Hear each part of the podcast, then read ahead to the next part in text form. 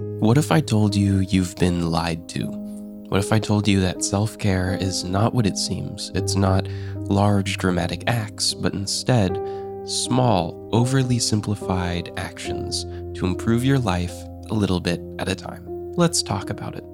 Hey there, and welcome back to another episode of Feel Your Feelings with me, Ethan Jewell. This is a podcast I started all about mental health and mental health awareness. Now, I'm not a doctor, a therapist, or a professional in the mental health industry whatsoever. I'm just a guy who is very passionate about mental health and wants to start the conversation. However, today I am joined by a professional. I'm joined by Dr. Jen Hartman, a licensed psychologist in Texas who has been practicing for over 25 years. She received her doctorate at the University of Cincinnati and ever since has been pursuing helping people make a positive change in their mental health. She is passionate about guiding others towards a deep sense of whole person well being, and luckily for us, has a lot to say on the topic of self care. So, thank you so much for tuning in, and as always, let's feel some feelings. Dr. Hartman, thank you so much for joining me. Thank you so much, Ethan. It's an honor to be here, and I'm really excited to get going on our conversation.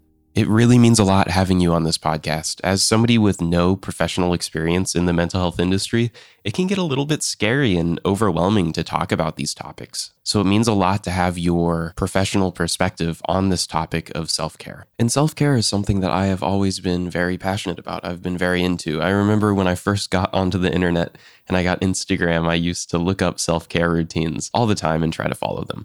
However, I quickly realized a lot of these self care routines seem very unrealistic for somebody struggling with mental health. They're very large, explosive actions, self care days, going to the gym, binging Netflix. It's all very grand and seems to require a lot of motivation. Do you think that these routines are a realistic place for somebody to start with their self care? Or do you think there's a better route for people to go down?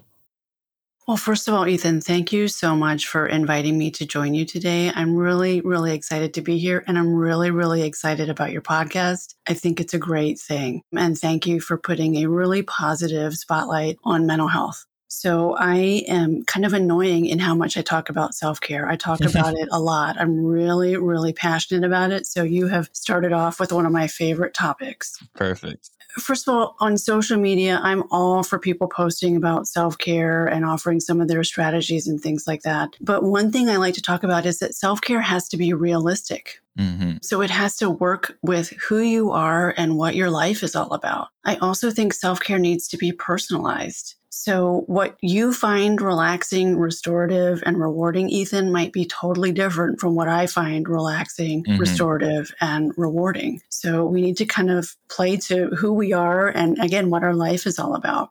I also talk about how self care can happen at a macro level. And so this is the big stuff. This is thinking about like, oh, how can I tailor my work hours so that I'm more effective or have more time to take good care of myself? How can I manage my class schedule in the same way? Let me develop a regular meditation practice. Let me go to a big spa day or have a retreat. Let me engage in regular psychotherapy. Those are all kind of macro level big things. And sometimes those cost money. Self care can also happen at a micro level.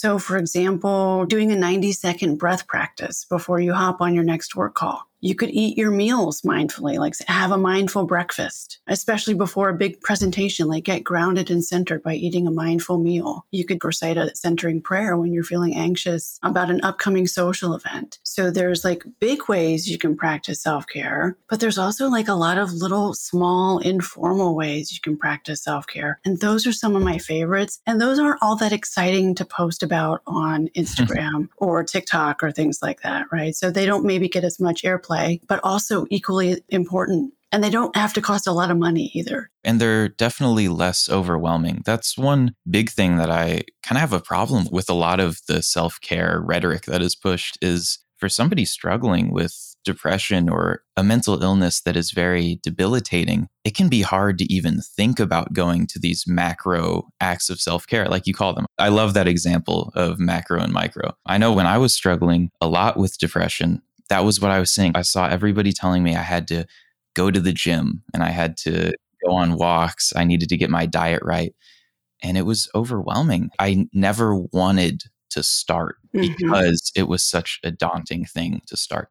Right. And if you're struggling with depression or panic attacks or a chronic trauma response or something like that, that motivation is tough to come by, right? And so something I talk about quite a bit is if you want to make some changes, that's great. And let's support you in doing that. But maybe set your goals just shy of ridiculously easy. So we all know that exercise is good for us. We hear it all the time. And that's a great way to engage in self care. But if you're starting from zero, you know, setting the expectation that you do 30 minutes a day, five times a week right away is not going to work very well. Mm-hmm. And like you said, you might end up feeling worse about yourself. So, like, do five minutes, do 10 minutes.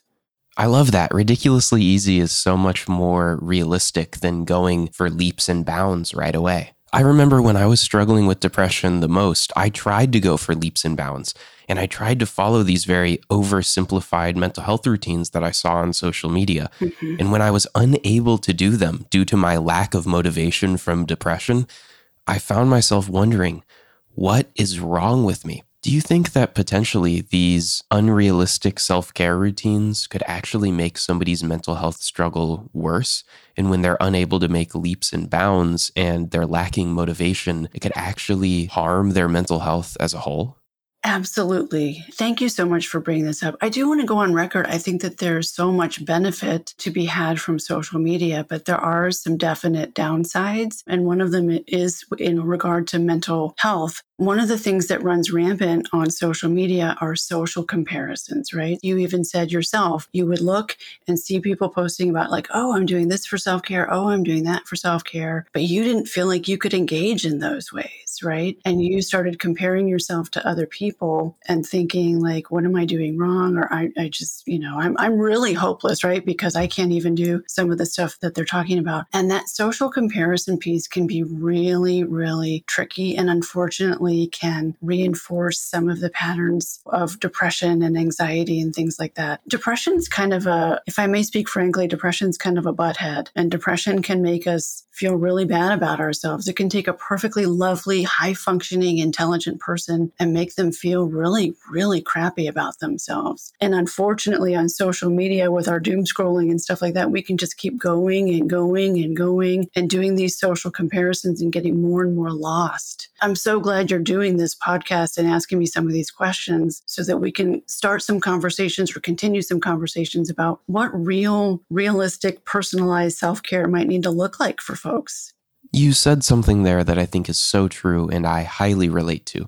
You said that depression can change the way that we talk to ourselves or treat ourselves. I believe that self talk is critical to self care. The way that you talk to yourself and treat yourself and view yourself is crucial in order for you to pursue your self care journey. However, I think a lot of us struggle with positive self talk, with being kind to ourselves. What do you think are the most harmful stories that we tell ourselves about our mental health?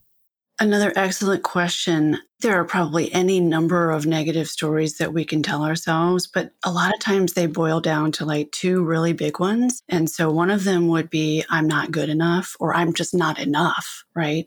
And I think you even said that sometimes you have felt that. The other big one that I think a lot of our negative stories can boil down into is, I'm doing this to myself. Or, you know, another way to think of that is something is wrong with me. First of all, like who wants to feel depressed? Who wants to have panic attacks? Who wants to have a trauma response? So we're not really doing these things to ourselves, but we can get so lost in all of those sorts of feelings and really intense emotions and thoughts that we can kind of believe that we've gotten ourselves in this boat, right? And we're doing it to ourselves. One thing I talk a lot about in terms of self care is let's start with self compassion. And so self compassion is kind of the antidote to some of those negative stories. And it's really hard for most of us to engage in self compassion because we don't really learn it much. And so self compassion is the idea of being able to be with ourselves in a mindful, non judgmental way, be kind, be respectful, offer ourselves support there's actually now a ton of research on this that really is supportive of when we teach people how to be compassionate with themselves, it can help people overcome things like mental illness, depression, trauma, addiction, things like that. It's just really, really challenging to do. It's like a skill. It's like if you've never played tennis before and you want to pick up the tennis racket, you're going to feel really clumsy at first and wonder what you're doing. That's really interesting. A lot of those things that you were saying about practicing compassion for yourself, those are all things I've heard that we should practice with other people respect others, listen to others, treat them with kindness. But honestly, I rarely have heard that about myself. And that was kind of eye opening, honestly, because you were, you were saying those and I'm thinking, yeah, I've heard this before, but I've mm-hmm. never heard it about me. And that's so interesting that our society and our culture and the way we almost view self compassion as maybe selfish and something to be avoided when in reality it's necessary for our mental health. Absolutely. And you just hit on a really common myth, honestly, about self compassion. And that is this idea that if we're nice to ourselves, we may let ourselves get away with too much. We run the risk of getting too soft with ourselves and never getting anything done. Right. And I think some of that's cultural. Again, we don't really learn how to be compassionate and nice with ourselves. And actually, the research shows that the opposite is true. We are more resilient when we can be kind to ourselves, when we can support ourselves, when we can mindfully support ourselves when we're struggling, and we can also motivate ourselves more effectively. So I sometimes bring up the example of if you're coaching a kid's soccer team, right? And let's say they're eight year olds and they're out practicing or at a soccer match and they're having a rough time and they're coming back on some sort of a break and you just start laying into them like, you guys are idiots out there. What the heck is going on? Like, what is going on with you today? Most of us know intuitively that that's not a good way to motivate a kid's soccer team. Or if it motivates those kids, it's going to motivate them out of fear. So for some of the wrong reasons, they may feel motivated. So we intuitively know that that's not a good way to motivate other people. And yet we still talk to ourselves that way and think that, oh, this is how I'm going to motivate myself to get things done. And it just doesn't work that way. Even as you're saying this, the concept of self compassion just sounds overwhelming and confusing to me. That's something that I honestly haven't really thought about and that I should apply to my self care routine. However, I'm not really sure how to get started. What would be the gateway to get started on a journey of self compassion? One of the most powerful ways to get a start on practicing self compassion is actually to practice mindfulness. So, mindfulness is just the skill or the practice, if you will, of engaging with the current moment from a perspective of non judgment and acceptance. So, for example, picking up a rock off the ground and doing a little touchstone meditation and practicing just being with the touchstone and noticing the breath and noticing what the stone, you know, the rock feels like. And when you notice judgmental thoughts or your mind wandering, being compassionate, just bringing it back to the here and now and bringing it back to your touchstone and doing that little touchstone meditation, doing some breath meditation, doing some centering prayer, like things that remind us to be in the moment and to be in the moment in a specific sort of way. And again, an, an accepting, non judgmental way. I think that's an excellent place to start and a really good place to build on moving forward with self compassion. It sounds like a lot of this negative self talk can come from a place of anxiety or self doubt. Being able to center and live in the moment seems like a great way to practice more self compassion. One thing I learned in therapy, I was in therapy for about two and a half years, was to pretend that I was a fly on the wall watching myself. By practicing this and visualizing that I was just a fly on the wall, I'm able to disengage my emotional connection to a situation and identify when I'm practicing negative self talk or when somebody is mistreating me. This makes me less judgmental and far kinder to myself. I think by centering yourself and being able to view your self talk from a different perspective like this, we can practice more self compassion and ultimately more self care. Thank you for sharing that example from your own therapy. First of all, thank you for sharing that you have done your own therapy. I have as well. And I actually may borrow that exercise. I really like it. I've never thought about encouraging mindfulness from the perspective of a fly. But what I like about it so much is when we're talking about depression or just really low self esteem or anxiety or things like that, it robs us of perspective and we can get lost in some of these negative filtered thoughts. And so that exercise of you being the fly on the wall just really helped give your mind a little tool, like it created a little wiggle room to see things from a different perspective. And that's kind of what I'm talking about. That allows for some other sorts of things to come in than just all of those negative stories we've been telling ourselves. It seems clear that self compassion is the first and best step in a journey of self care. However, to somebody who is confused about how to take care of their mental health, what is the best action that they could start doing tomorrow in order to start on their journey to improve their mental health?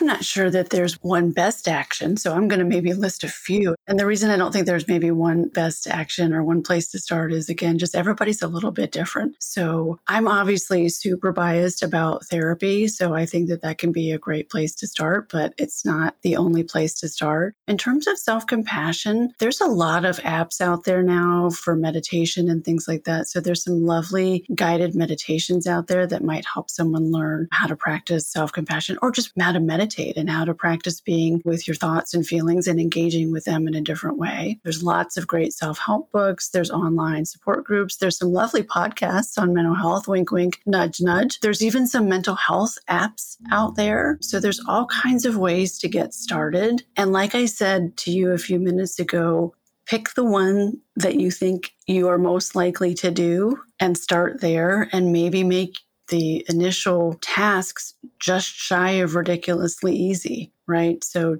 text a friend and ask if they've read any good self help books. Find one therapist's name and call their office to see if they're taking new clients or patients. Allow yourself to start small, and that's okay. Wow. And that sounds like a great place to wrap up this topic. Dr. Jen, thank you so much for joining me and bringing a professional perspective to this podcast today. Thank you so much for the invitation. It's been an honor, and I've really enjoyed my time with you, Ethan. To anybody listening, please remember you deserve self compassion, you deserve self care, you deserve to be gentler to yourself, and you deserve to start ridiculously easy on your mental health journey. I think that wraps it up for today's episode. Thank you for listening, and a big thank you to Dr. Jen Hartman for joining us and giving us a unique professional perspective on the topic of self care. It truly means a lot to me that she was able to join me on the conversation of mental health and share some incredible information that hopefully you will apply to your own life. She'll be joining us next week as well to continue the conversation on mental health. If you need any help feeling your feelings, go check out my music, Ethan Jewell, on all platforms and I almost guarantee it'll make you cry. Also, please DM me on my Instagram at jewelboy underscore and let me know what you thought about today's episode. So, thank you so much for tuning in. Thank you for being here. And as always, thank you for feeling your feelings. I'll see you next time.